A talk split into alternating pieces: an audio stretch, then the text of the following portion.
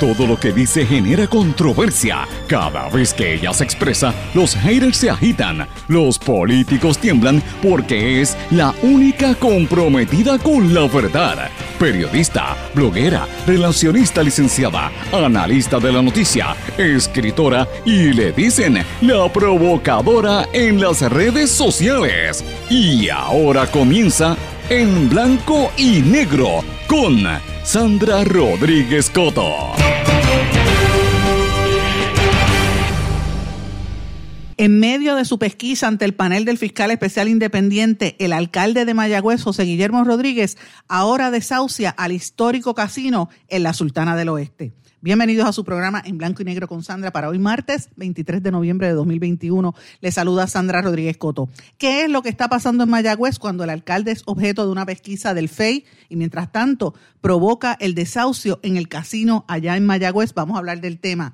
Tras doble asesinato en Guayama, en plena luz del día, en plena carretera, ahora el comisionado de la policía dice que no son pitonizos para anticipar cada crimen después de un fin de semana que dejó 11 asesinatos. Antonio López Figueroa dijo que los planes de trabajo de la uniformada están funcionando, pero que tomarán tiempo, señores. Mientras tanto, la Junta de Control Fiscal lleva al Tribunal Federal su oposición a la ley de retiro digno para los policías. ¿Será por esta crisis que siguen de brazos caídos en la uniformada? La Junta también solicitó a la Corte un dictamen similar referente a la ley del programa de retiro incentivado y la ley relacionada al sistema de retiro para los maestros. Oficina de Ética Gubernamental presenta reparos en los informes financieros de 34 jueces luego de haber evaluado 400 miembros de la rama judicial. Universal combate el audismo. Aseguradora lanza hermosa campaña navideña sobre la inclusión. Encrucijada haitiana y mutismo internacional. Sube el control de las pandillas mientras que los dominicanos aumentan las deportaciones de haitianas embarazadas. Se prevé que la atención haitiana impactará todo el Caribe. Mientras tanto, la República Dominicana sigue las secuelas de los operativos anticorrupción. Y en Puerto Rico, bien gracias. Aquí estamos hablando del mismo mundo, pero no de los 8 millones de dólares en fondos públicos que se han gastado para ese evento. Hoy vamos a hablar del tema y vamos a hablar también del traje de Miss Puerto Rico Universe, que tanta polémica ha desatado. Vamos a hablar de estas y otras noticias hoy en su programa en blanco y negro con Sandra, un programa independiente, sindicalizado, que se transmite a través de todo Puerto Rico en una serie de emisoras que son las más fuertes en cada una de sus regiones y por sus respectivas plataformas digitales, aplicaciones para dispositivos móviles y redes sociales. Estas emisoras son Radio Grito 1200 AM en Lares, 93.3 FM en la región de Aguadilla, X61 que es el 610 AM y el 94.3 FM toda la región de Patillas, Guayama, todo el sureste y este del país. WLRP 1460 AM Radio Raíces, La Voz del Pepino en San Sebastián y a través de la cadena WIAC que la componen. WYAC 930 AM Cabo Rojo, Mayagüez, toda la zona del oeste. WISA WISA 1390 desde Isabela y WIAC 740 en la zona metropolitana. Vamos de lleno con los temas para el día de hoy. En blanco y negro con Sandra Rodríguez Coto. Mis amigos, muy buenas tardes y bienvenidos a su programa en blanco y negro con Sandra. Espero que estén todos muy bien. Gracias por su sintonía, gracias por sus mensajes. Hoy tenemos un programa bien interesante con un sinnúmero de noticias que están ocurriendo, que queremos comentarles y traerles temas aquí, ángulos distintos a lo que se está discutiendo en la opinión pública.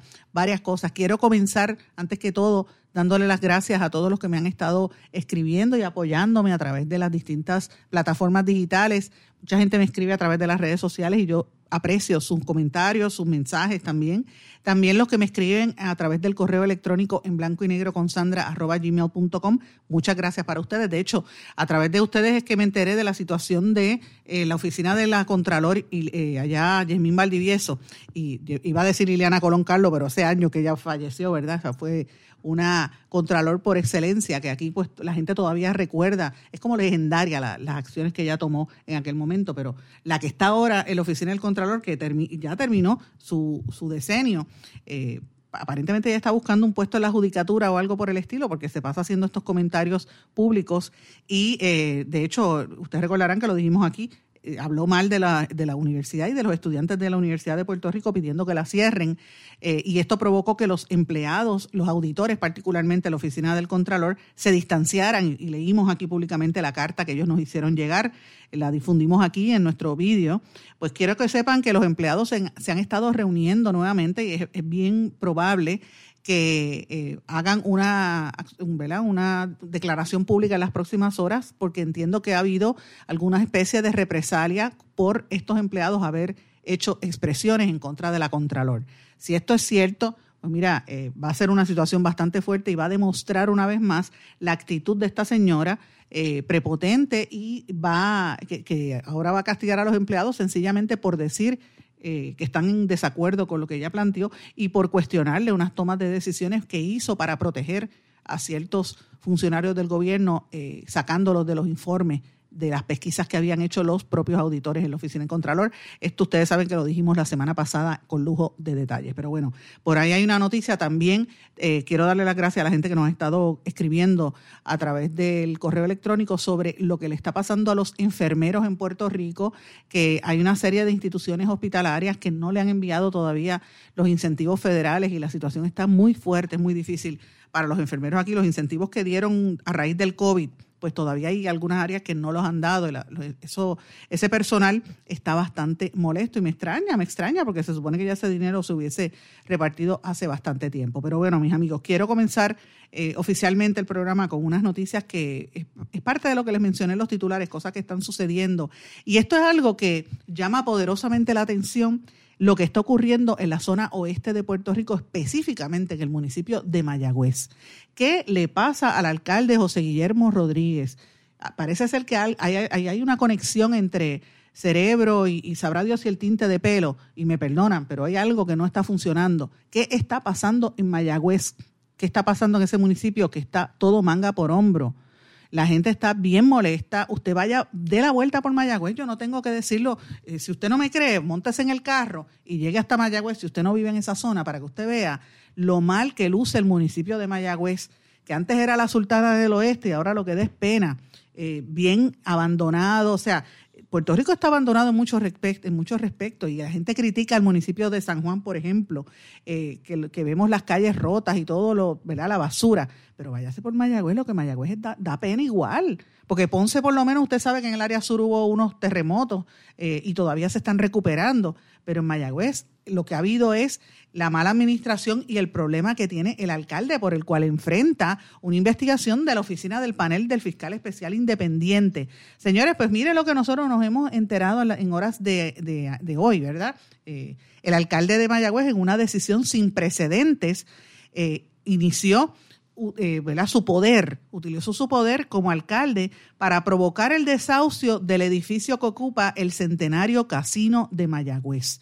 El Casino de Mayagüez fue fundado por los más ilustres patricios del oeste de Puerto Rico. Se fundó en el 1874 y desde ese momento el Casino de Mayagüez ha operado, se ha mantenido como centro cultural en la Sultana del Oeste ante la falta de un programa cultural de beneficio para toda la comunidad. Hay varias especulaciones, ¿verdad? Eh, quizás es con algo de razón de que el alcalde José Guillermo Rodríguez tiene interés en controlar los fondos de FEMA que FEMA asignó para la, la restauración y la mejora del edificio del casino que se está ocupando desde el año 1930.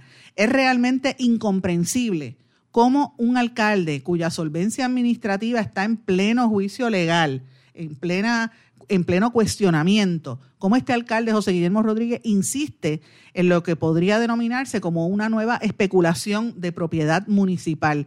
¿Cuáles son las intenciones de esta acción tan apresurada, tan apurada que ha tomado el alcalde de Mayagüez? ¿Por qué está privando a las organizaciones culturales que han servido bien a Mayagüez de su edificio sede? ¿Qué va a hacer el municipio con el casino de Mayagüez que no pueda hacerlo en otro lugar de los muchos edificios municipales que tienen abandonados en el pueblo? Que da pena, lo hemos dicho anteriormente. ¿Qué es lo, qué es lo que está pasando con el casino de Mayagüez? Uno de los eh, sectores culturales más importantes en, toda, en todo Puerto Rico, pero particularmente en toda la zona oeste. Esos son los cuestionamientos que no rinden contestación. ¿Qué es lo que está sucediendo en Mayagüez? Tienen que explicar y nos preguntamos si es que quieren eh, acaparar los fondos de FEMA. Y no podemos olvidar que la semana pasada eh, ya se, había anunciado formalmente que el panel del, fiscal especial independiente determinó asignar unos fiscales, unos FEI, para investigar a José Guillermo Rodríguez por las actuaciones eh, dudosas y aparentemente ilícitas en el desempeño de sus funciones con la corporación Mayagüez Economic Development, MEDI. Eh, el panel incluyó la investigación también, aparte del alcalde, a la gerente de finanzas del municipio, Yajaira Valentín Andrades, por actos que suponen incumplimiento en su deber como funcionarios públicos. Recuerden que esto viene después de la recomendación que hizo el Departamento de Justicia en un informe de 188 páginas que concluyó que existe suficiente causa para creer que el alcalde de Mayagüez, en concierto y común acuerdo con la gerente de finanzas de ese municipio, llevaron a cabo acciones que podrían constituir en incumplimiento del deber y más que nada en malversación de fondos públicos. La información, todo Puerto Rico lo sabe, el alcalde está frito particularmente con las violaciones a unos específicos eh, estatutos, ¿verdad? El artículo 4.2 de la ley número 1 del 2012, que es la ley de ética gubernamental, y los artículos 262 y 264 que tienen que ver con el desempeño de sus funciones, ¿verdad? Para que la gente recuerde, porque es que al alcalde de Mayagüez lo están investigando. De acuerdo a la investigación que, que ha surgido entre los años 2012 al 2015, estamos en el 2021, ¿verdad? Pero entre el 2012 y el 2015, la Asamblea Legislativa de Puerto Rico asignó mediante resolución conjunta una partida de 9.8 millones de dólares en fondos públicos estrictamente para renovar y mejorar el centro de trauma de Mayagüez. Pero entonces el alcalde y la, jefa de finanzas, Yajaira Valentín, utilizaron esos fondos de mal, de mal manera para realizar unas transacciones de inversiones de capital fuera de Puerto Rico. Esa actuación que es contraria a la ley, porque cuando la Asamblea Legislativa te da un dinero, es para lo que te lo asigna. O sea, usted tenía que poner ese dinero a mejorar el centro de trauma de Mayagüez. ¿Por qué lo utilizó y lo fotuteó para invertirlo en unos fondos de capital? Esa es la pregunta que nos tenemos que hacer. Ese dinero no era del alcalde, ese dinero era del municipio asignado de fondos públicos. Entonces, eso es en contra de la ley, en contra del mandato legislativo y lo, peligroso es que esto provocó la pérdida, eso todo el mundo lo sabe, todo el país lo sabe. Eh, transfirieron, además de eso, propiedades inmuebles de dominio público a esa corporación que crearon en Mayagüez Economic Development, MEDI, para, con el propósito deliberado de que dicha transacción las utilizaran como garantía de préstamos hipotecarios. Ese es el trasfondo para el que no tenga claro qué fue lo que pasó en Mayagüez. Eso es lo que está pasando allí. Y por eso es que está en riesgo el Palacio y Recreación y de Palacio de Recreación y Deportes de Mayagüez y el Hospital San Antonio. Ya ustedes saben que le asignaron el panel del FEI, van a estar a cargo los fiscales Miguel Colón como fiscal eh, especial independiente y la licenciada Leticia Pavón como fiscal delegada. Ellos tienen 90 días, así que ya el reloj empezó a correr. Pero fíjense las situaciones. En el momento en que se está dando esta investigación, de momento anoche, de espaldas al país y como ladrón en la noche escondido, le mandan una carta al, casino de Mayagüez para desahuciarlo. La pregunta es ¿por qué?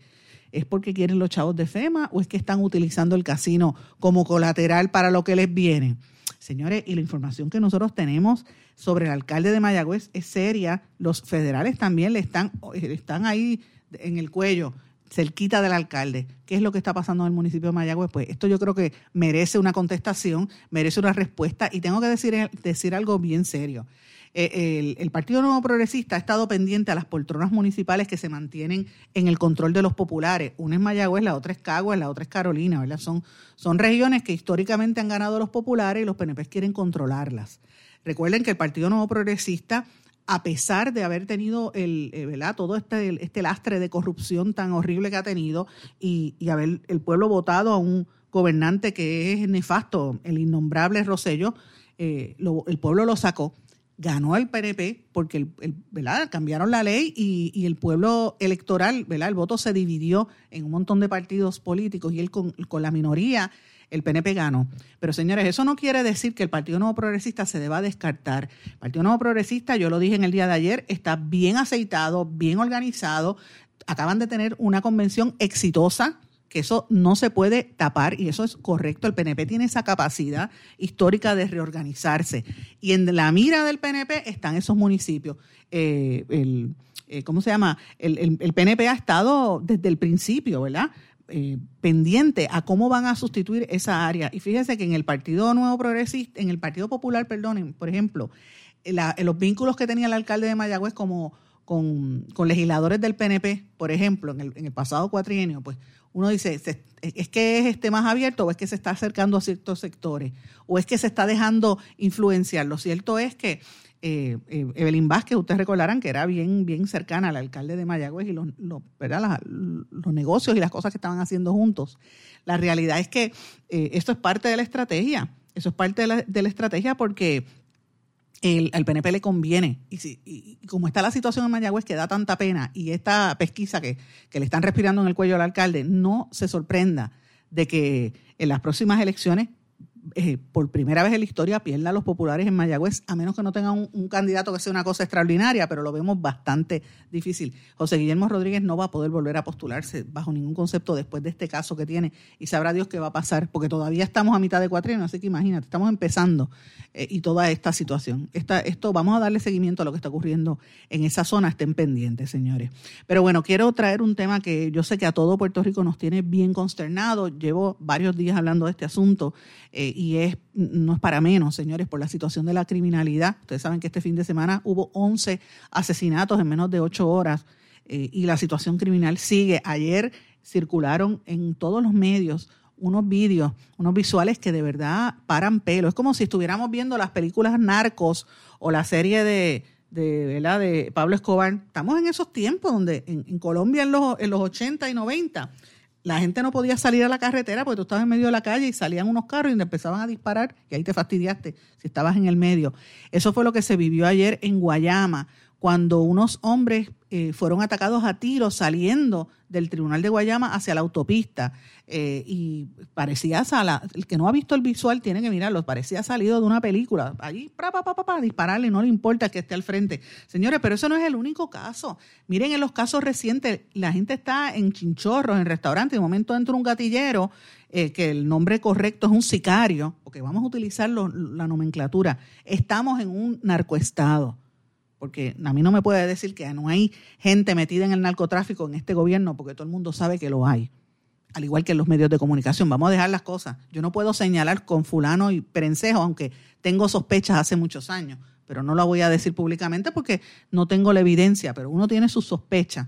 Eh, porque para que estén en este control, pues están eh, corrompiendo todos los sectores de nuestra sociedad. Pero miren el control que tiene, donde la gente no tiene, eh, ahora usted no tiene paz. Usted no tiene paz para estar en, la calle, eh, como pasó no solamente en eso, sino en los últimos asesinatos de las últimas horas. La gente, ya, usted no sabe ni dónde puede estar, porque entran estos gatilleros y como hay tantas armas en Puerto Rico, el, tráfico de armas es, eh, es enorme. Así que esta situación se está saliendo de control y a esto usted añádale esta actitud de la gente que quiere, está loca por salir después del año de encierro, la gente está en la calle eh, y el negocio de la droga se está moviendo y, por eso que usted ve esta situación, eh, esta, polémica de la criminalidad. Pero, ¿por qué yo traigo este tema, señores? Porque obviamente la gente delinque y llega al negocio de la droga por múltiples factores la pobreza es uno, sin lugar a dudas. La marginación, el maltrato es otro. Los problemas de salud mental son otros. Y esos cuatro problemas que les he mencionado, yo no veo una solución real. Eh, la secretaria de la familia, voy a hablar en breve de ella, pero esa mujer no existe para todos los efectos. Ayer hablábamos de los 31 niños que han sido asesinados en este año y no dice nada de eso. Aquí le hablan un poquito de la, de la violencia de género, pero miren lo que está pasando con la violencia de género. Declaración de emergencia y siguen matando mujeres. ¿Por qué? Porque estamos viviendo en un país profundamente violento, que necesita atender la, violencia desde otro punto de vista, con, con unos. De manera holística, con, con unos cuidados donde no sean los abogados los únicos que estén hablando en los medios de comunicación y que se permita también a los psicólogos, a los psiquiatras, a los profesionales de la salud mental, eh, ¿verdad? Hablar de estos temas eh, y, y, dar otras soluciones a nivel comunitario, como están haciendo las comunidades, pero no. Mientras tanto, vamos a seguir viendo estos hombres atacando a tiros y la gente con mucho temor en la calle. con miedo de salir a la calle, que no le entren a tiro. ¿Y cuál es la respuesta de la policía a esto, señores? Yo quiero que ustedes escuchen las declaraciones que hicieron los jefes de la policía, tanto el comisionado de la policía Antonio López como, como el, secretario del Departamento del Invento este Sombrilla, eh, que es importante que usted lo vea, Alexis Torres. Yo quiero que ustedes escuchen las expresiones de ellos. Un asesinato es más que suficiente. Nosotros continuamos con los planes operacionales y trabajando con la inteligencia y buscando cómo trabajar con estas organizaciones criminales. Que Pero hay algo que no está funcionando. ¿Cómo no está funcionando? Bueno, seguimos viendo este tipo de crímenes, muchos crímenes en un fin de semana.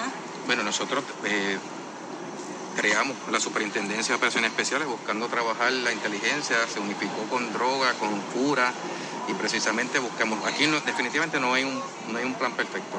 Sí te puedo decir que lo evaluamos diariamente, eh, redirigimos los recursos y lamentablemente nosotros no podemos predecir cada vez que va a surgir un incidente como estos. La gran mayoría de todos estos, de todos estos asesinatos están atados al narcotráfico. No tenemos eh, un compañero para estar en, cada una de las esquinas, en cada una de las áreas que, que están siendo utilizadas para el trasiego de drogas. Sí, lo que hacemos es estratégicamente trabajar buscando redirigir los recursos en donde son necesarios. Hay ausentismo, hay una gran cantidad de ausentismo. Yo te voy a decir lo que está funcionando. Están funcionando los 314 personas que nosotros hemos arrestado, que son gatilleros, que al igual que los que han hecho los últimos fines de semana, se dedican a matar gente por encargo. Y nosotros estamos detrás de ellos y cuando tengamos la prueba necesaria vamos a erradicar como hemos erradicado esos 314. ¿Y estos crímenes son consecuencia de, eso, de esos operativos que Estos crímenes son consecuencia y demuestran que el crimen no paga. Te voy a decir por qué. El crimen no paga por la siguiente razón. Los individuos que están en el narcotráfico, en el narcotráfico, tienen que estar todos los días pendientes a que su enemigo lo mate o, que, o su amigo que quiera quedarse con, con, su posición lo mate. Por ende, aprovechan estos fines de semana a ir este, de camaradería, ¿verdad? Y disfrutar. Y se hacen vulnerables. Y tienen personas que en el bajo mundo se llaman seteadores. Cuando son personas que los ubican y por eso se produce esa muerte, el momento más vulnerable, que esas personas no puedan responder a esa agresión. Eso es lo que está pasando. Pero mire lo que pasó allá en Guayama, también que riesgo, también se pone en riesgo también a la ciudadanía. Yo entiendo lo que ustedes dicen. Es, que saben, mira, entre los narcos, pero entonces... El mejor ejemplo de eso es el video que estás viendo en Guayama ahora mismo. Ese individuo salió del tribunal, suspendieron el caso. Tuvo que haber tenido uno de los de él que lo vendió para que le dieran muerte en esa, en esa autopista. O sea, estamos hablando de crímenes que por, mal, por 20 mil policías que yo tenga, es imposible que, se, que pueda tener un policía por cada situación, porque no somos eh, pitonizos, ¿verdad? Estamos trabajando para trabajar. La Policía Política está trabajando, tenemos planes de trabajo con la Subvención Auxiliar de Personas Especiales, haciendo el trabajo correspondiente. Esto toma un poco de tiempo, pero esos mismos matones que viste ahí en Guayama son los 314 también que nosotros le sometimos casos, cargos criminales, y que en su momento van a salir convictos. Están vinculados, están vinculados. No es que están vinculados, que es el mismo tipo de individuo dedicado a ese, a ese, a ese trabajo. ¿Qué, ajustes han hecho al, al plan? Mira, todos los planes se modifican cada día. ¿Pero qué ajustes? En, todo momento teníamos el patrullaje, este fin de semana teníamos el patrullaje, el, el, el, weekend anterior teníamos patrullaje. O sea, tenemos el patrullaje necesario y tenemos las investigaciones corriendo. No puedo divulgarla, obvio, porque se afectaría a, las investigaciones. No obstante, ¿verdad? Eh, eh, no quiere decir que a nosotros no nos preocupa este tipo de situación, pero estamos trabajando y los planes van dirigidos exactamente a esto, a contrarrestar los asesinatos, a estas personas que se dedican a esto, poder dar con ellos. Y lo que le pedimos también a la ciudadanía es cooperación. 343-2020. Ese es el teléfono clave para darnos la información que por mínima que sea podemos, nos puede ayudar a nosotros no solamente a hacer asesinatos, sino a, lograr la recuperación de evidencia para poder radicar lo mismo. Y eso es lo que necesitamos. Tenemos la policía en la calle, tenemos los planes de trabajo, plan integral de seguridad del gobierno de Puerto Rico y las dos estrategias de ley y orden, y la estrategia de operativos comunitarios para unir a la ciudadanía a la Policía de Puerto Rico, es lo fundamental en este plan. Yo le pregunto a todos los que me están escuchando si usted se siente satisfecho con la respuesta que recibió del jefe de la policía, el comisionado de la policía y del jefe de seguridad pública. ¿Usted se siente satisfecho con decir que no son pitonizos y que están haciendo su trabajo? ¿O es acaso que la policía está de brazos caídos? Dígame si usted se siente satisfecho con esa explicación cuando usted quizás esté caminando en la calle o esté transitando y de momento se suelta un tiroteo, Dios no lo quiera, lo toca usted o algún ser querido. Dígame si eso le satisfizo. Cuando regresemos de la pausa vamos a hablar mi reacción a estas declaraciones. No se retiren, el análisis y la controversia continúa en breve, en blanco y negro, con Sandra Rodríguez Coto.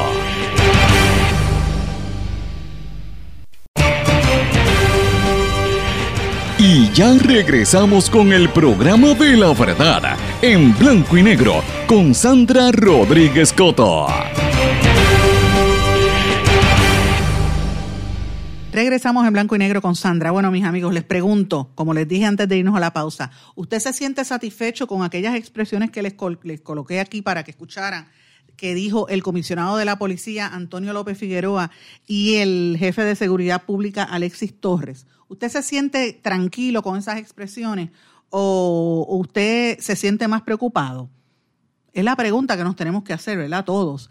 Y yo tengo que ser honesta y, y ser justa. La realidad es que no todo el mundo tiene la capacidad de bregar con una situación de crimen como está viviendo Puerto Rico. La criminalidad aquí está en uno de los peores momentos históricos, porque por lo menos antes, en los 90, cuando estaba mano dura contra el crimen, que provocó tanta, eh, tanto problema y tanto ataque injustificado y encarcelamiento ilegal, en, sobre todo la gente pobre, porque la realidad es eso, mano dura contra el crimen tampoco funcionó como la gente esperaba. Eh, y esto pues podemos estar hablándolo hasta, hasta, hasta la saciedad. Y, la evidencia está ahí, provocó mayores casos de violencia de la policía y todo lo que podemos pensar, ¿verdad?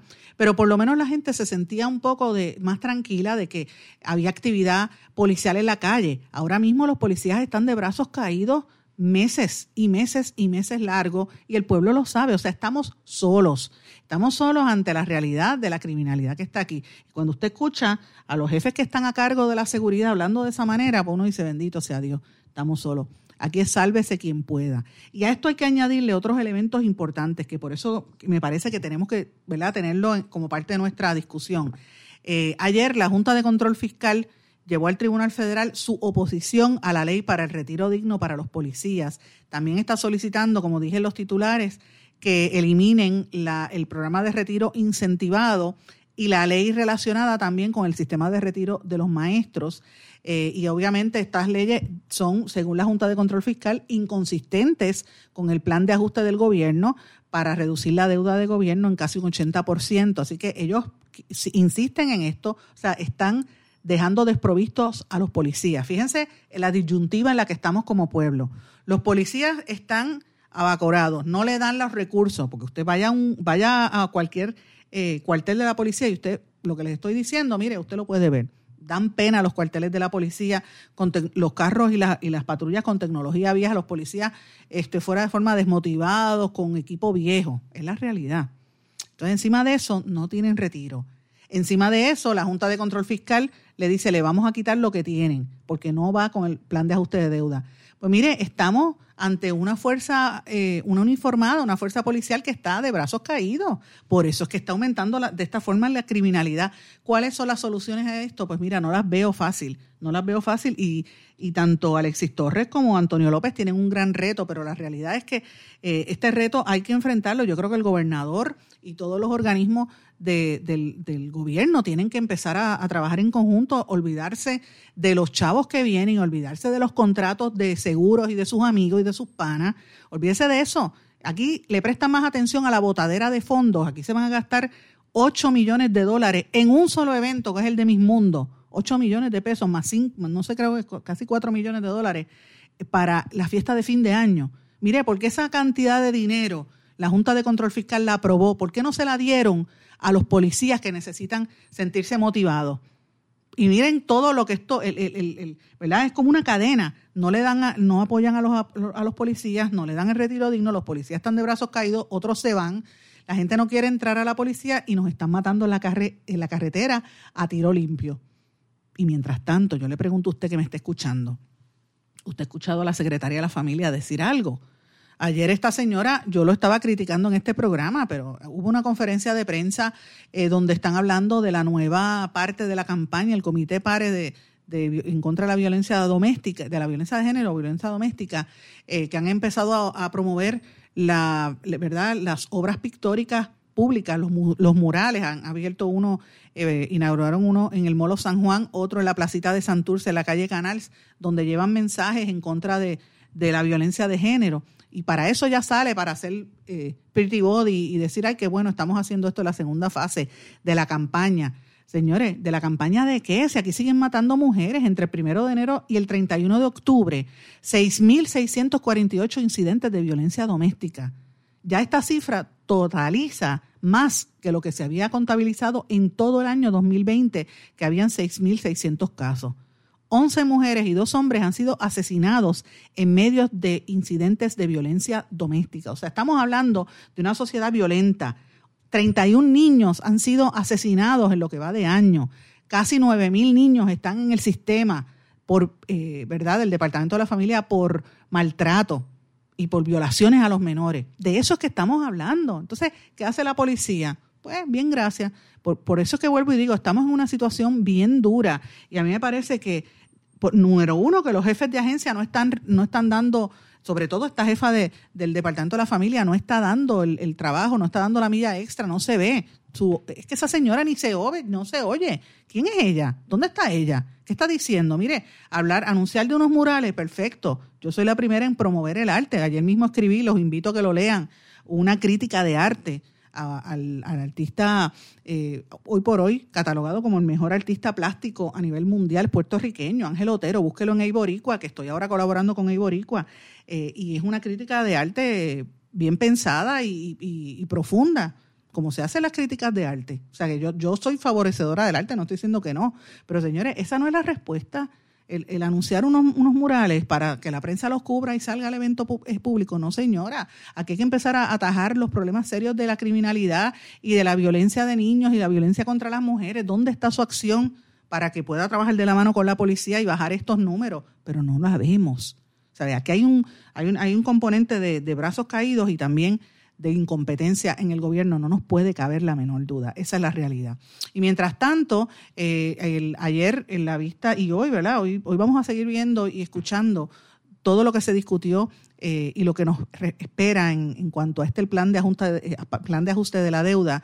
y obviamente los objetores de este plan siguen con los reclamos relacionados a la falta de una compensación justa por lo que el gobierno le expropió y ellos reforzaron sus eh, argumentos de la ausencia de buena fe por parte del mismo gobierno y de la Junta. Específicamente me refiero a PFZ Properties, Marusa Real Estate, Finca Matilde, la Asociación Pastor Mandy Mercado, las cooperativas y Suiza Dairy. Así que estamos hablando de que esta situación, no, ¿por qué me llaman siempre a esta hora? Oye, cada vez que estoy al aire empieza a recibir llamadas de, de, la, de la violencia, de temas. Mira lo que me están enviando mensajes que aclare que no eran 11 asesinatos, que son 16 asesinatos en las pasadas 72 horas. Y aclarado esta, no fueron 11, fueron 16, pues con más razón. Por eso es que le he dedicado tanto tiempo al tema de la criminalidad. No son 11 asesinatos, son 16. Ya lo aclaré. Muchas gracias por la aclaración a los que nos están escuchando, los amigos que nos enviaron este mensaje. Pero bueno, de eso es que estamos hablando. Estamos en medio de un plan de ajuste de deuda donde hay gente que se va a quedar pillada, donde tenemos una jefa del Departamento de la Familia que bendito no, no existe y ustedes ya escucharon a Alexis Torres y a, Antonio López que no satisfacen ni le dan tranquilidad ni paz a nadie. Así que la seguridad es, como dije yo durante el COVID, la salvación es individual, pues mire, la seguridad es individual, usted se tiene que proteger, porque es la realidad. Eh, no, estamos, no estamos teniendo asuntos. Y fíjense que ayer hablábamos de las poblaciones más vulnerables, que eran las mujeres, los niños, las personas con discapacidad y los viejos. Miren, las personas con discapacidad o con diversidad funcional fueron a, piquetear en un maratón frente al Capitolio, están allí en un maratón, personas cuadraplégicas en silla de ruedas, ciegos, otros utilizando bastones, eh, se reunieron frente al Capitolio en lo que denominan el Maratón de la Justicia para que los escuchen y para que se cumplan las leyes que los cobijan. me refiero a la coalición amplia de diversidad funcional por la, por la igualdad que representa varias organizaciones de personas con impedimento y dice, mira, todavía es la hora que no han nombrado a un directivo de la Defensoría de Personas con Impedimento y la Asamblea Legislativa no está investigando las denuncias que hay en torno a la Administración de Rehabilitación Vocacional. Estos son dos puntos importantes que yo quiero traerle porque los vivo en carne propia. De hecho, ahora mismo con rehabilitación vocacional llevo un año en espera de que me atiendan. Un año que me atiendan en una situación que tenemos allí. Eh, y sé lo que hay. ¿Sabe? A la gente vulnerable, a la gente que necesita apoyo y para la cual hay fondos públicos no los están atendiendo. La pregunta es, ¿es que están utilizando esos fondos para otras cosas? o para los de ellos y su gente que de verdad no lo necesita. Que hay un montón de personas en sillas de ruedas que necesitan apoyo. ¿Qué es lo que está ocurriendo allí? Eh, obviamente, ellos tienen un acuerdo colaborativo con un, bufete de abogados federales para tomar unas acciones a nivel federal. El Vélez Law Group, específicamente por las barreras arquitectónicas que, que hay en la Autoridad Metropolitana de Autobuses, en municipios donde la gente no puede transitar, no puede caminar por las carreteras porque no hay eh, acceso ni rampa para personas con impedimento. Es muy triste lo que pasa aquí. Y eso es un ejemplo simple con todo lo demás. Los sordos no tienen interpretación de señas también, eso es bastante duro, eh, muy fuerte. De hecho, aprovecho este contexto para traer un mensaje importante. Anoche trascendió el, comenzó la campaña de Navidad de nuestros amigos de Universal, la compañía de seguros Universal, que siempre ha sido patrocinador de este proyecto que se llama En Blanco y Negro con Sandra. Eh, y mm, yo había hablado con la presidenta de Universal, con Jocelyn, hace unos días que ella me envió un mensaje, me dijo, Sandra, te tenemos una sorpresa, está pendiente cuando veas el, el, comercial de Navidad. Y yo dije, bueno, pues me dejas saber. Me dijo, no, no te voy a decir, no te voy a, no me quiso decir qué era, hasta que ayer me adelantaron como a eso de la, cuando salí del aire, como a las 2 de la tarde, me envían un, el, comercial por, por celular. Ay, cuando yo vi el comercial, a mí se me salieron las lágrimas. Yo, olvídate, me emocioné, la llamé directamente. Ya estaba en una reunión y la interrumpí y le dije, mira, Jocelyn, me has hecho llorar. Eh, y yo les recomiendo a todos ustedes que vean ese comercial, es hermoso, el comercial de, Universal. Eh, Universal lo que está es destacando que nadie se debe quedar aislado, que nadie se debe quedar solo en la Navidad. Y lo que están haciendo en ese comercial es combatiendo el audismo. ¿Qué es el audismo? El discrimen hacia las personas que no oyen, que los dejan solo. A veces tú estás en un entorno, y me pasa con mi hija, está, estamos en un lugar, a veces incluso hasta en familia pasa. Todo el mundo se ríe y ella se quedó atrás. ¿Qué pasó? ¿Qué pasó? No entendió porque no oye. Entonces, pues, ay, no, no pasó nada. Y le dicen, olvídate, olvídate. No le para, no detenerse y explicarla. Eso es excluir a la persona sorda, también es excluirlo cuando los aíslan, los abandonan. Hay gente que ni siquiera quiere compartir con ellos como si tuvieran la peste bubónica. Lo mismo pasa con otras personas con impedimentos, ¿verdad? Que, los abandonan a su propia suerte, los dejan solos, no los invitan a las actividades. Cuando son niños, no lo, los rechazan también. Eh, y, y, yo creo que este mensaje que está haciendo específicamente hacia los sordos lo está haciendo Universal, pero aplica a todos estos otros sectores. Es importante es un, mensaje bonito donde aparece este muchacho que para colmo también es como si fuera un sobrino mío, Luis Iván, eh, lo, pusieron en ese comercial. Él, están tocando música de Navidad y él se queda afuera y lo invitan a que toque y él dice, mira, no, yo no oigo, no sé lo que me están diciendo y aquel le pone eh, luces a una pandereta para que llame la atención y él entienda y él empezó a tocar y lo, incorporan a la fiesta. De eso es que se trata, de incorporarlos a la persona que tiene ¿verdad? algo diferente a ti y como dice ese mensaje, que la Navidad suene para todos, eso es lo que dice el mensaje, señores. Eh, voy a irme a una pausa, cuando regresemos vamos a hablar de otros temas importantes a nivel local y a nivel internacional. No se retiren, el análisis y la controversia continúa en breve, en blanco y negro, con Sandra Rodríguez Coto. En mi pueblo se chinchorrea bien duro. Aquí me cubre mi plan médico y en tu pueblo también. En mi pueblo es donde tenemos las mejores vistas. Aquí cubre mi plan médico y en el tuyo también. En mi pueblo se goza de verdad. Aquí me cubre mi plan y en tu pueblo también. Plan de salud Menonita en todo Puerto Rico. El plan médico que te cubre con una extensa red de médicos, especialistas y laboratorios. Además, te cubre en el hospital de tu preferencia en cualquier lugar de Puerto Rico. Plan de salud Menonita. Pero tú sabes cómo es esto, que te la,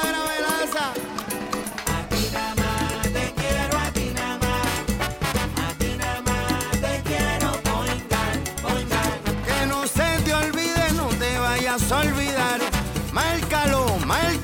Yo quiero poingar. Ana, muchacho. Mira, márcalo sin miedo.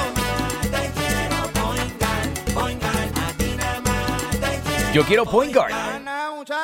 Quites el dolor de cabeza con sus obligaciones de contabilidad con los servicios que presta Villalba y Villalba Company. Directo, personal y con sensibilidad humana. Lo que se busque un verdadero asesor de contabilidad para todo tipo de servicio de contabilidad, pago de IBU, pago de nómina, informes trimestrales y anuales y otros. Ofrecen servicio directo personalizado. Villalba y Villalba Company. Para orientaciones, su teléfono el 939-336-5774. 939 336 5774 Y ya regresamos con el programa de la verdad en blanco y negro con Sandra Rodríguez Coto.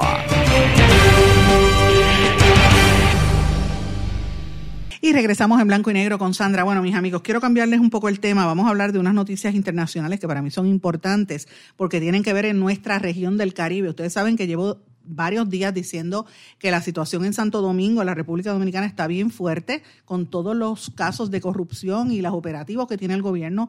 Van siete operativos, eh, un sinnúmero de, de, allanamientos y arrestos. Hay gente que eran miembros del gobierno, hermanos del expresidente que están en la cárcel, pastoras de iglesias evangélicas que estaban en el traqueteo con los militares. O sea, una situación bien fuerte que tiene bien tenso el gobierno dominicano, pero esa situación que sucede allí, donde ha habido un alza dramática en el trasiego de drogas en, Dominicana, hay que vincularlo también a lo que está pasando en Haití.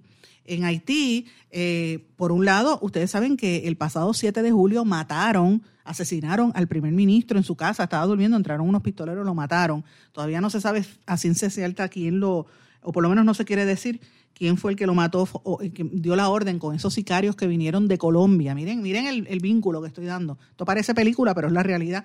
Eh, y desde entonces en Haití hay una locura. Nosotros fuimos los primeros en decir aquí que la, el gobierno, eh, ¿verdad? La, primero fue la embajada de Estados Unidos en Haití, dijo no vengan, y después el gobierno de los Estados Unidos dijo no vayan allá porque están secuestrando gente, secuestraron a unos religiosos, finalmente los dejaron en libertad ayer, el grupo de, de, ministros y de, y de misioneros que estaban, eran 11 misioneros.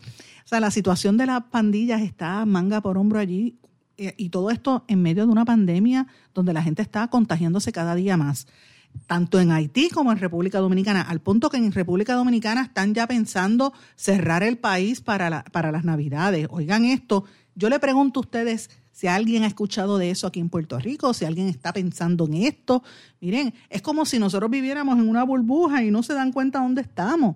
Esta tensión del Caribe está cada día más fuerte porque se relaciona, se vincula a, las rutas de droga, al tráfico de droga en toda la región. Y para poner las cosas más difíciles, para que usted la tenga en, en contexto, hay unas protestas que han empezado hace varios meses eh, entre el gobierno dominicano y el gobierno haitiano. Tienen esta guerra entre sí. Eh, los haitianos tienen a un grupo de empleados de la firma cubana Dinbay, una entidad cubana financiada por el gobierno de, Cuba que trabaja en la construcción. Ellos recomendaron y van a, construir en Haití una, una, represa en la frontera. La represa es un área eh, específica bien cercano a, eh, en la misma frontera con la República, con la República Dominicana para facilitar eh, un sistema de riego en un río que le llaman el río Masacre, mire qué nombre, en la misma frontera, y esto pues eh, beneficiaría sobre 3.000 hectáreas de terreno en la base de Plain Maribox. Esto está desde el año 2008 en camino y ya los cubanos dijeron, mira, vamos a hacerlo y los haitianos vamos a hacerlo a pesar de todo esto que les estoy diciendo. El gobierno de República Dominicana está bien molesto y eso pues como que había mermado cuando hubo el asesinato del primer ministro haitiano, pero entonces ahora Abinader en República Dominicana dijo, yo voy a empezar a deportar las haitianas que estén embarazadas porque no tenemos eh, dinero para estar atendiendo para, nosotros mismos. Mira, pues haitianos no los queremos, váyanse para allá. Y están deportando a las mujeres embarazadas, casi todas esposas de dominicanos y de haitianos que trabajan en la construcción. Así que esto ha creado unos roces bastante grandes a nivel social en estos países. ¿Y qué hizo el gobierno de Haití? Como le están deportando a las mujeres, embarazada, pues el gobierno, el Estado haitiano está cada vez más fuerte y está aumentando su, su ímpetu y está pidiendo refuerzo de Cuba para hacer esa construcción. Miren lo que les estoy diciendo. Yo le pregunto a usted que me está escuchando, ¿cómo eso me impacta a mí como puertorriqueña? ¿Qué impacto tiene esto en Puerto Rico? Mire, yo no he escuchado a nadie, a nadie hablar de estos temas. Hablar de estos temas, ni, ni, ni la encrucijada haitiana y el mutismo que hay a nivel internacional después que ayudaron tanto con el reciente terremoto, ¿verdad? Y el anterior, nadie dice nada. ¿Qué pasa con la ONU que no interviene allí? ¿Sabe? La ONU le pidió a los dominicanos que dejaran de deportar a las mujeres haitianas que van a los hospitales públicos dominicanos. Yo entiendo que los dominicanos no tienen los recursos y es una sobrepoblación. ¿Quién, ¿Quién nos garantiza de que esto no va a empezar, esta ola, a moverse para Puerto Rico? Pues miren, estos son asuntos que nosotros tenemos que empezar a hablar de lo que está pasando en nuestra región caribeña, porque también se vincula al trasiego de drogas y al control de ciertas áreas, que es lo que está pasando en Haití, lo controlan las gangas, pero República Dominicana, miren, estos operativos de corrupción vinculan a la gente de gobierno con narcotraficantes. Y miren lo que está pasando en Puerto Rico matan la gente y entran a tiros en, la, en plena calle, en, en plenas carreteras, como lo que pasó ayer en, el tribunal allí en Guayama. Pues miren, todo esto se relaciona, aunque usted no lo piense, sí se relaciona. Estamos viviendo unos momentos de mucha violencia y lo más, el, el elemento común en los tres países es que no vemos una respuesta coordinada y adecuada de las autoridades. Aquí como pues, están los federales, pues el gobierno federal que responda, mire, no, aquí tiene que trabajar todo el mundo y no vemos una respuesta a esto estén pendientes porque esta situación hay que estar atento. Pero ¿de qué nosotros estamos hablando mientras esto sucede? Pues señores, estamos hablando del Miss Mundo y del Miss, Miss Universe. El Miss Mundo es un certamen que se va a celebrar aquí ahora en el certamen número 70, el 70 aniversario, va a ser el 16 de diciembre en el Coliseo. Miss Mundo cumple 70 años y están hablando de que en estos 26 días van a estar todas las actividades llevándose a cabo aquí. Ya se anunció el productor ejecutivo de este certamen es Fernando Allende, el actor, ¿verdad? Puertorriqueño mexicano, con Lady eh, Wilnelia Forsythe, Wilnelia Merced, que había sido Miss Mundo en 1975. Eh, ya ya está en Puerto Rico para trabajar en las actividades del certamen, en el que participan por lo menos 170 territorios alrededor del planeta más de 500 millones de espectadores va a tener este programa. Y el, lo que se está anunciando es que, eh, obviamente, el esto creen que va a, promo, a, promover que 150 millones de personas vean el certamen que se va a transmitir en Puerto Rico. Y de hecho, están hablando de que estos 150 ¿verdad? millones de dólares va a generar la publicidad gratuita para Puerto Rico de este certamen. Miren todo lo bueno que ha hablado. Y lo interesante es que también van a estar las, las reinas, van a estar modelando un, unos trajes de baño de un diseñador puertorriqueño que lo van a estar utilizando en el certamen de la, perdóname, la diseñadora, no es diseñador, diseñadora Tommy Hernández, Tommy, pero es mujer, que trabajó y estudió en Estados Unidos eh, y va a estar utilizando esas piezas. Eh, todo esto es bien bonito, pero señores, lo que a mí me preocupa es que se estén gastando 7 millones de dólares de fondos públicos para ese evento, one shot deal de un mes. ¿Usted cree que eso es justo? Es lo que yo pregunto. Cuando hay, aquí hay policías que están eh, preocupados porque posiblemente cuando se retiren eh, o se terminen de estar 20 o 30 años en la fuerza policial, se retiren con menos de 400 dólares para sobrevivir en el mes. ¿Usted cree que es justo que se gaste esa enorme cantidad de dinero para ver mujeres en, traje de baño? Mire, esto es serio. Esto es bien serio. Por eso es que yo digo que las prioridades aquí están trastocadas. ¿Quién está cogiendo dinero detrás de esos certámenes y de la fiesta de fin de año? Eso es lo que hay que preguntarle al gobernador y a la Junta de Control Fiscal que lo aprobó. No entiendo por qué. Mientras todas estas crisis ocurren en el planeta, mire lo que le acabo de mencionar en Haití, en Dominicana, cómo se vincula ese tráfico de drogas y, y violencia y deportaciones y el alza en, el COVID que están pensando cerrar allá en Dominicana, que hablamos nosotros de esto, pues mira, del Miss Mundo y de la fiesta de fin de año. Y también hablamos del traje de Miss Universo, de Miss Universe, que de hecho hay una controversia bien grande con el, con el vestido que va a utilizar eh, mis, mis, mis, mundo de Puerto, mis Universe de Puerto Rico, eh, que la gente lo ha, lo ha criticado. La gente dice, ay, qué traje más feo. Ustedes recordarán que el año pasado se la que compitió por Puerto Rico se puso un traje alusivo a Walter Mercado. Eh, aquí hubo una reina que se vistió de boxeador en una ocasión. Denis Quiñones se vistió cuando fue Miss Universe de gallito. Eh, mi prima Alba Reyes, que fue Miss, Puerto Rico y fue segunda finalista a nivel internacional, se vistió con un traje horroroso, y lo digo la, la realidad, de, de, India Taína, que parecía más azteca. O sea, hay unos trajes que uno dice, pero ¿de dónde salieron esos trajes? Una cosa bastante extraña. Eh, una, no recuerdo cómo se llama, pero se puso un vestido una vez que era de losetas, eh, en honor a las losetas eh, puertorriqueñas. Uno dice, pero ¿de dónde traen estos trajes tan extraños? Pues miren, el traje de la que está compitiendo este año por Miss Puerto Rico Universe ha generado todo suerte de polémica. Y ayer eh, la, mi amiga y escritora Mayra Santos Febre, que tiene el programa de afrodescendencia, trajo y creó este programa junto a otros profesores en la Universidad de Puerto Rico, dice lo siguiente. Llevo días oyendo críticas acerca de este traje. Me dije mil veces, Mayra, cállate la boca, no digas nada. Entre las críticas leí el uso de colores y adornos que era exagerado y que no se entiende la conexión con lo ecológico, que no tiene nada que ver. Me imagino que nadie de los que da su opinión acerca de este traje pueden leer cómo su diseño resalta la estética afrocaribeña, ni cómo el uso de colores y su simbología afrocentrada remite a la lucha por el ambiente.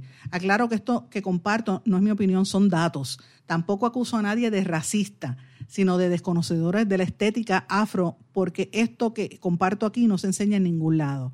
Quizás ni la misma Miss Puerto Rico esté plenamente consciente de lo que dice su traje. Para las comunidades afrodescendientes, no tan solo en Puerto Rico, sino en el mundo entero, Miss Puerto Rico es un altar caminante que invoca con cada movimiento eh, con, es decir, con la fuerza y la gracia de su energía manifestándose en cada paso a las deidades del mar y del agua dulce. Esa aureola redonda forrada de azul, aqua y amarillo representa a Yemayá, madre de todo lo que existe, y a Ochun, protectora de las linfas, los ríos y los manantiales. Son además la fuerza de lo femenino. Remiten además a la estética de los carnavales de todo el Caribe de Afro Latinoamérica, desde el carnaval de Trinidad hasta el de Brasil, pasando por los carnavales de New Orleans y de Puerto Rico. Y sigue diciendo Mayra Santofebre, el atuendo se inspira en los trajes de las cantadoras y bailadoras de bomba. La bomba es una danza puertorriqueña que se origina en los nation dances de la tradición Acán de Ghana. Es música ceremonial sin serse religiosa, como los himnos de las naciones o de las instituciones. Es además la bomba música combativa. En el 1797 la declararon ilegal en Calley y en otras partes de Puerto Rico porque según los amos de las haciendas, invocaban al cimarronaje, a la quema de cañaverales y a la rebelión antirracista y liberadora de los yugos esclavistas. Este traje, señoras y señores, toma de esas tradiciones y les da una interpretación actual. Usa las tradiciones simbólicas afro, la estética cimarrona y le relee las tradiciones con atuendos de bomba boricua. Eh, entonces también habla de que eh, representa lo que los afros llaman Ashe, los chinos llaman el Chi, los hindúes llaman el Prana, es decir, la energía vital, esa fuerza sagrada que hace que las cosas sean. Y entonces me pareció interesante el, el análisis que ella hace de ese vestido. Dice que el traje se aparta de la estética y las normas de diseño de modas aurocentradas y blancas. Incluye toques de diseño hindú, afro y el uso de colores vivos tropicales.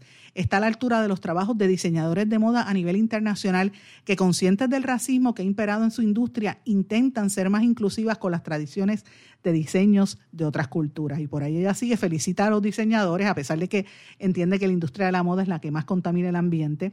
Eh, y entre otras cosas dice, Además, es un statement político claro y contundente que muestra el camino de cómo ser antirracistas hasta en algo tan aparentemente frívolo como la moda y la belleza. No todo lo bello es blanco, no todo lo elegante es gris, negro, corte Chanel o corte princesa de castillo escocés. Hay otras reinas, otras diosas y las que nos representa va vestida de ellas. Y nos representa como la manifestación poderosa de las luchas que nos han hecho diosas y guerreras a todas las mujeres boricuas aunque sigo pensando los certámenes de belleza deberían ser abolidos, mi humilde opinión, Mayra Santofebre. Mi amigo, me pareció genial estas declaraciones de Mayra Santofebre, las comparto con ustedes eh, porque creo que es parte de la discusión que de los temas de profundidad que se deberían estar hablando aquí, no de estar hablando de manera somera de que, de que estos certámenes nos van a generar algún ingreso. Vamos a hablar de qué es lo que hay detrás de todo esto y vamos a analizarlo en el contexto de lo que está pasando a nivel internacional. Me despido por hoy, no sin antes desearles a todos que pasen muy buenas tardes y nos volvemos a encontrar aquí mañana en blanco y negro con Sandra. ¿Se quedó con ganas de más? Busque a Sandra Rodríguez Coto en las redes sociales o acceda a en blanco y porque a la hora de decir la verdad solo hay una persona en la cual se puede confiar. Sandra Rodríguez Coto en blanco y negro.